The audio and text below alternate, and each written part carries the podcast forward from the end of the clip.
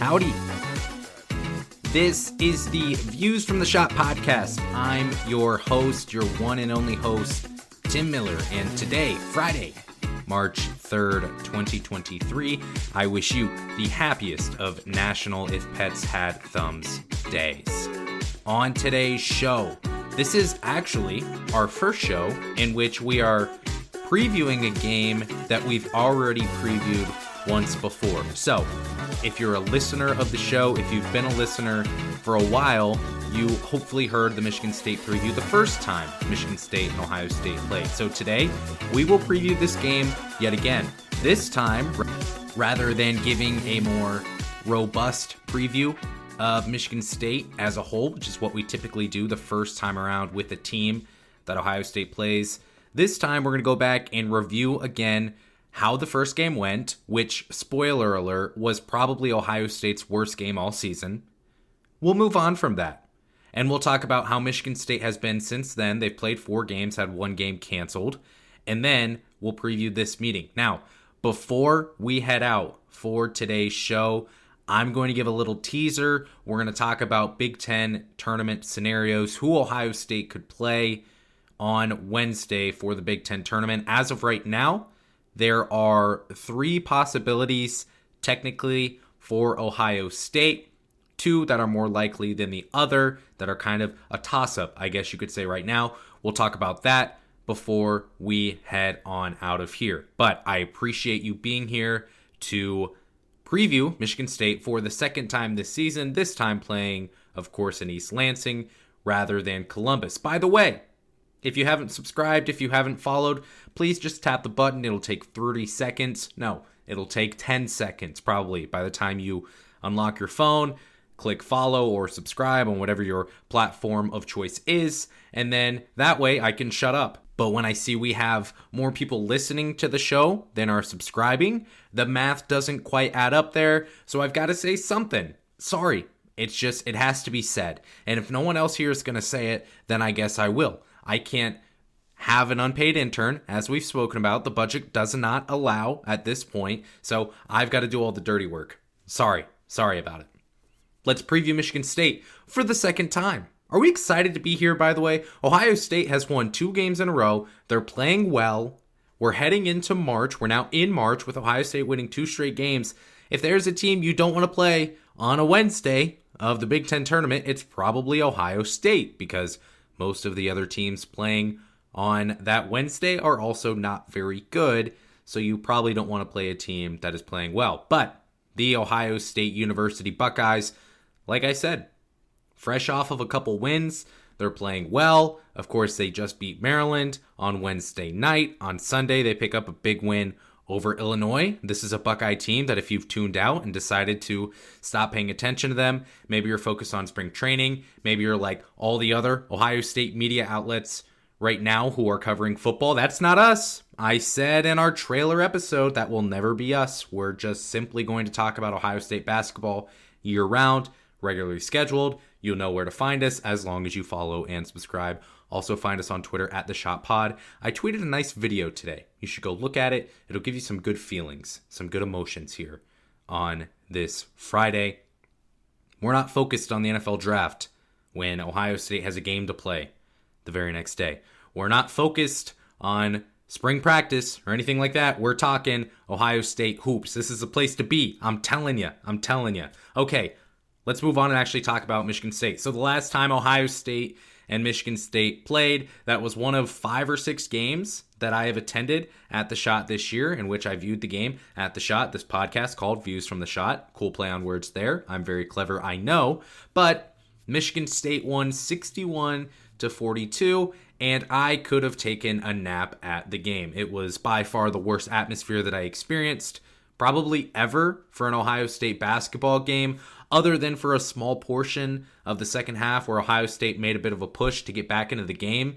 It was a horrible environment, a horrible atmosphere. It was just boring being there. You might as well have watched the game on the TV. It had about that same amount of energy where you could probably have, I don't know, your your small child or a pet napping in the background. It just it, it wasn't good. Anywho, Ohio State loses 61 to 42. A couple stats from this one. Number one, and if you heard the the review episode from Views from the Schott, you know a lot of these stats already, but I'll just bring them back because man, feels like a long time ago. It was kind of a long time ago, but now that Ohio State has won two games in a row, it's like how in the world was this the same team? It's it just doesn't make any sense. But 61-42 final score.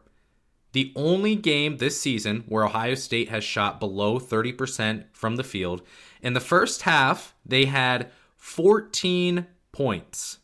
That is not a typo. That is not me misspeaking. 14 first half points. Ohio State football would not be pleased if they had 14 first half points against Michigan State or anyone else, regardless of the opponent. Ohio State football, at least, has the expectation go score 17, 20, 21 at the half. The Ohio State basketball team, 14 points. 41 total points, sorry, 42, are the lowest since at least 1996. Again, no unpaid intern. Can't look back further than that, but that's what I've got. And they shot 19.2% from the field in the first half. It wasn't much better in the second half, but it was pretty dang bad in the first. Not only that, but Ohio State in the entire game, they shot 6 of 29 from deep. Now, if you remember, which you probably don't, but I'll remind you anyway, or inform you for the first time if you didn't know, as a part of the keys to that game, I said for Ohio State to win, they need to start shooting more threes. They're a good three point shooting team. They'll make some shots from deep. Well, they did shoot more. They followed that directive. Making them, on the other hand, was a very, very tall task for Ohio State in that one. On the Michigan State side, Joey Hauser, he was 6 of 9 from 3. He would not make it stop raining, as if you were in the Columbus area today, you know all about the raining not stopping. Joey Hauser, 22.6 of 9 from 3. He was relentless against Ohio State, even deep into the second half when Michigan State could have just put in their backups, which at some point they did. Shout out Steven Izzo. Joey Hauser kept shooting and kept making them. As a team, Michigan State shot 52% from the field. Both teams had the same amount of turnovers. They each had 11, but Michigan State, at the end of the day, this game was decided by one team making more shots than the other. That was pretty much it. A lot of the stats were pretty even. Michigan State did have more rebounds than Ohio State, but maybe that's a byproduct of when you miss a lot of shots, the other team is typically going to go go out there and get more defensive rebounds. So there's that individual performers from Ohio State, not good. Brice Sensabaugh, a guy that we're wondering if he'll go to the NBA draft, incredible talent, can score anywhere on the floor. He went 3 of 14 against Michigan State, but not to be outdone, Justice Sueing, his field goal percentage even worse. He was 2 of 11. Roddy Gayle, 2 of 6. And Ohio State's lead scorer, their lone player to score in double digits in this one, was Sean McNeil, who scored 10 points. Just barely got there, did Sean, into double digits, and he was still 4 of 13 from the field. So, an abysmal offensive performance by Ohio State, which, if you watch the first two minutes of that game or three minutes of the game, Ohio State made a couple threes, you're like, oh man, maybe they've got something here. They did not, in fact, have something there on that Sunday afternoon in the Schottenstein Center. Ohio State whipped from the start to the finish. Really did not play close in that game for 95% of it. And the the abysmal season, the gut punches continued for the Ohio State basketball team. But look at us now.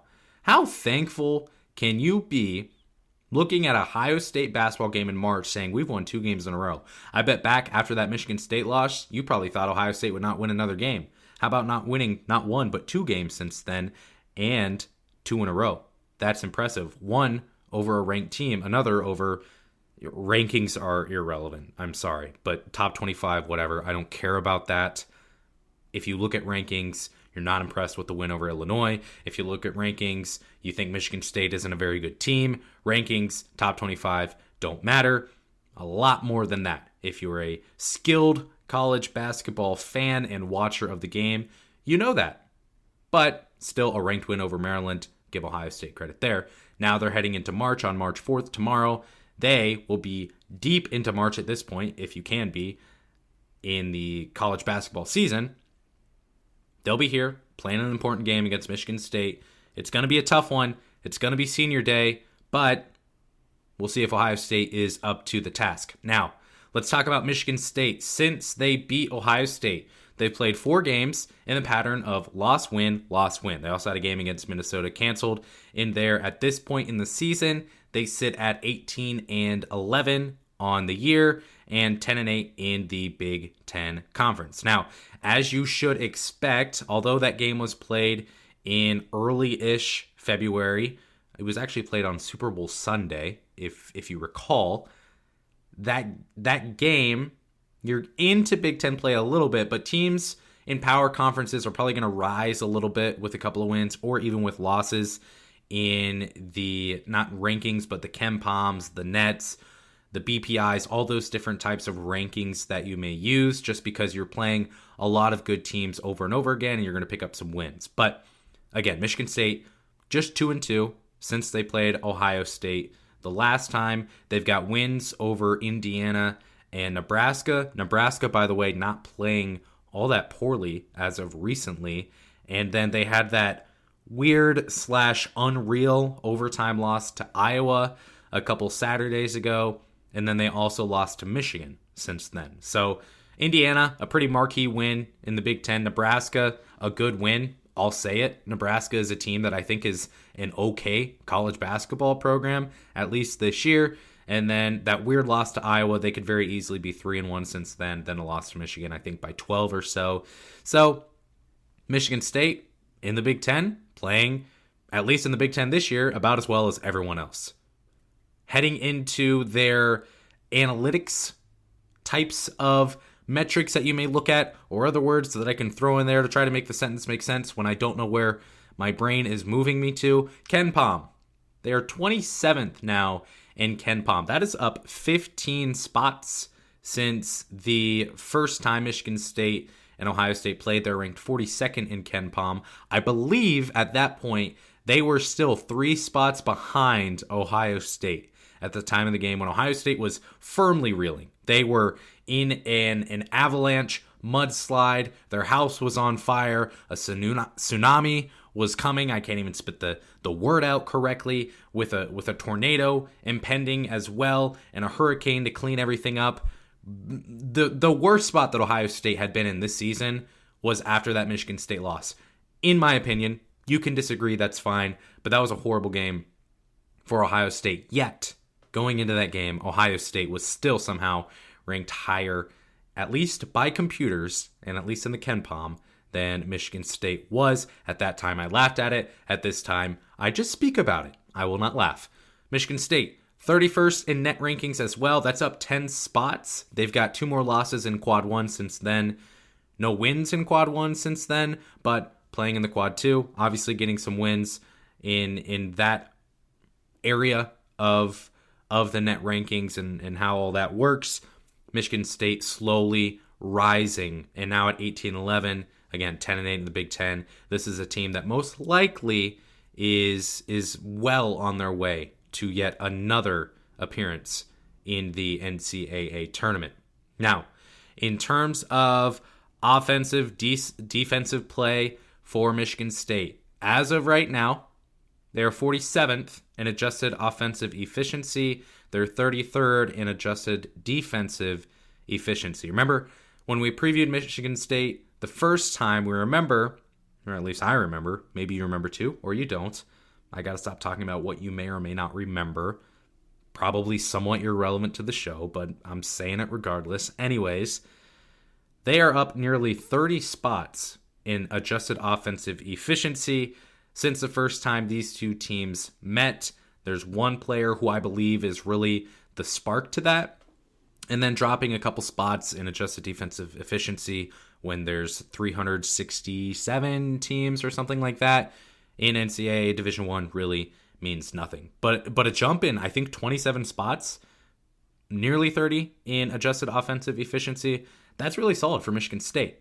Now, heading into this meeting individually, how has Michigan State changed as a team? Well, not much in comparison to other teams in the Big Ten, like Ohio State, for example, but worth mentioning. Tyson Walker has kind of emerged for Michigan State as the most consistent scorer for the Spartans. He scored 19 points or more in three of four games. He went off for over 30 in that wild game against Iowa that ended up being a loss. But Tyson Walker, as of right now, really becoming kind of the guy for Michigan State. Against Nebraska, when Michigan State won by 13, he was 6 of 13 from the field, 3 of 4 from the three point line, 4 of 5 from the free throw line, scored 19 points, pulled down 5 rebounds, had a couple of assists. So he's playing well. If you look back again against Iowa, he went off for 31, had a bunch of two pointers, and that one didn't shoot much from deep. But then in in Michigan State's win against Indiana, that 15 point win that the Spartans had, this was a game where he did shoot the ball from deep. He was 5 of 7 from 3. So Tyson Walker is starting to show that he can really lead this team and anchor offensively for Michigan State. Joey Hauser, on the other hand, he continues to shoot threes. He's probably, as I speak, this sentence, before this sentence ends, which it will be a long one by the nature of how I'm carrying it out, Joey Hauser will have shot about four three point attempts right now. As that sentence went on, he probably shot about four three pointers. He just continues to shoot from deep. That's pretty much all he does. Well, it's not all he does, actually. That that would be rude of me to say, and and far be it from me to reduce Joey Hauser to just a shooter. He's also a quality rebounder, and he's got some length on him too. Nice little wingspan. And some height, of course, to go along with it. So he continues to shoot the ball from deep at a very high volume. Probably more than just about anyone in the NCAA. I didn't look it up. Again, no unpaid intern. Sorry. But Hauser continuing to shoot a lot and also making a lot of threes for Michigan State. So as a team for Michigan State, again, with a coach like Tom Izzo, they haven't really changed all that much, in my opinion, in terms of how they play, in terms of how they distribute their minutes as well. Uh, Mady Sissoko is is still starting for Michigan State at the post, and then you've got, of course, AJ Hoggard along with Tyson Walker, Jaden Akins getting some playing time as well for Michigan State. Akins, a guy who can shoot the three at times as well. So that starting lineup has remained pretty much similar. And then you've got Malik Hall coming off the bench, playing the majority of minutes off the bench with a couple other players mixed in there as well for Sparty. But all in all, Michigan State, a pretty similar team. Steven Izzo, by the way, if you are on Steven Izzo, watch, which you should be, which we all should be on Steven Izzo watch. He has played in one game of these three, and he has not scored still. So we're still waiting to see the Steven Izzo breakout game. I'm rooting for it, of course. Now, you need to be aware this is senior day. And this is the the the son of Michigan State head coach Tom Izzo. So it's senior day. It's his son. He's a fan favorite, a guy who's averaged a whopping 1.2 minutes per game, and that's only in games that he's played. He's only played in 34 games in his four year career at Michigan State, and he has never scored a point. So I'm just going to put this out here if you can find anywhere, anywhere where you invest in the outcome of sporting events, that is to say, gamble on sports, just be advised, okay? Understand it's senior day. It's Steven Izzo. He's never scored. If you can put any money on him potentially scoring, I think this might be the time to do so. Keys to the game for this one, and then we'll briefly talk about some Big Ten tournament scenarios. Number one thing for Michigan State is their guard play. It has been. That's kind of Tom Izzo's types of teams. And again, that's what we see this year for Michigan State. If you can some way force Michigan State to have to score, not necessarily in the painted area with your guards or not necessarily miss a bunch of threes, but number one, if you can just force Tyson Walker in these guards not to be the most relevant of players in this one. Look, Joey Hauser is going to make some threes. That's totally fine. That's the player he is. If Joey Hauser goes 4 of 7 from deep, that's fine. But don't let Tyson Walker go score 25. Don't let AJ Hoggard go out and drop 18 or something like that. You can let Hauser get his. I'm not going to ask Ohio State to force Joey Hauser to not shoot a three because he just simply will shoot. And because of his length, too, he can rise up over just about anyone. But just limit the guard play. This was a key that I had in the the first game as well against Michigan State.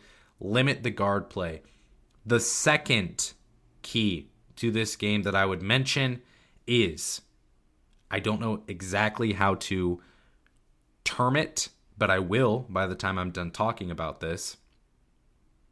Can we allow or can we encourage Ohio State and specifically can you if you're Ohio State continue to lean on their their ability to score?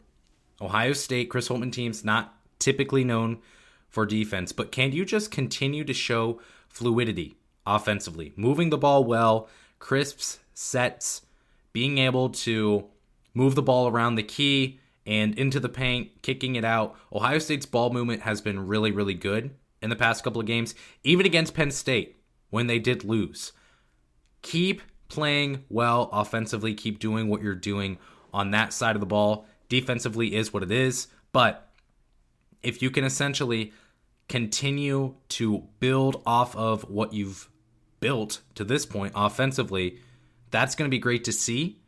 You don't want to see Ohio State go out there and, and, and lose by 20. You don't want to see them lose by even 15. Like you want Ohio State to be in this game for the entirety of it and continue to have some momentum as they head into the Big Ten tournament. So those would be my two keys to the game. Speaking of the Big Ten tournament, if you're curious about what may happen with the Ohio State Buckeyes in the Big Ten tournament, again, they've been locked in at the 13 seed for a while now. There's three teams so that they could potentially play in the Big Ten tournament. Now, it's most likely going to be Nebraska or Wisconsin. If the season ended today, it would be Nebraska. Both Nebraska and Wisconsin sit at 8 and 11 on the Big 10 season, but Nebraska owns the tiebreaker due to a win over Wisconsin in overtime on February 11th. Now, here's where it stands right now. This would be helpful if you could visualize it, but you can't. So that's that's it is what it is, I guess, at this point. Nebraska again sitting at 8 and 11 as is Wisconsin, both of the both of those teams tied at 8 and 11 right now. What does that mean? Well, if things stay as they are currently, Ohio State will take on Nebraska. Now your question may be, who does Nebraska play? By the way, every single Big 10 game to close the year is on Sunday except for Ohio State and Michigan State. I don't know why they're playing on Saturday and everyone else is on Sunday. Maybe there's a reason out there, maybe there's not. But if there is a reason, I don't know it. Anyways, Wisconsin, Nebraska tied at 8 and 11. Nebraska is playing at Iowa on Sunday. Wisconsin, on the other hand, is playing at Minnesota. So, a little bit of a difference there between the two programs that these two teams are facing. Iowa, of course, very, very solid. They've kind of been surging as of late especially up the bracketologists, those who study the science of brackets and March Madness. They're flying up those seed lines right now is Iowa and Wisconsin playing against Minnesota, who, of course, somehow Minnesota pulled off an upset this week shout out to them. But being at home, they'll have to do it against Wisconsin as well. That was Minnesota's second win in Big Ten conference play this year. We thought it was bad for Ohio State. Imagine being a fan of Minnesota basketball. Anyways, Nebraska 8 and 11, Wisconsin 8 and 11. My prediction would be, or at least the odds makers would say, Nebraska would lose this game, Wisconsin would win this game, and that would move Wisconsin up, and Ohio State would then play